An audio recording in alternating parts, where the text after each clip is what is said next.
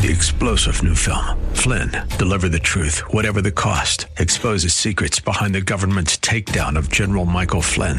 Flynn knew what the intel world had been up to. He ordered the first audit of the use of contractors. This set off alarm bells. He told the truth. He was the most dangerous person for Donald Trump to hire. They had to get rid of Flynn. Flynn, deliver the truth, whatever the cost. Available now. Watch it today. Go to salemnow.com. Salemnow.com.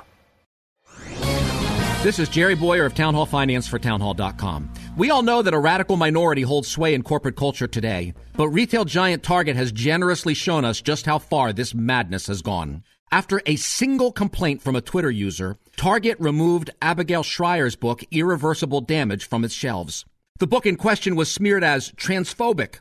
It is not. Shrier courageously points out the incredible damage radical transgender ideology can inflict on our children. While Target eventually reversed the ban, it is still a cause for outrage that a corporation of this size is so easily controlled by so few. Banning books which object to sex changes for children is only possible in an organization beholden to the radical left. Shareholders need to demand viewpoint diversity in our corporations.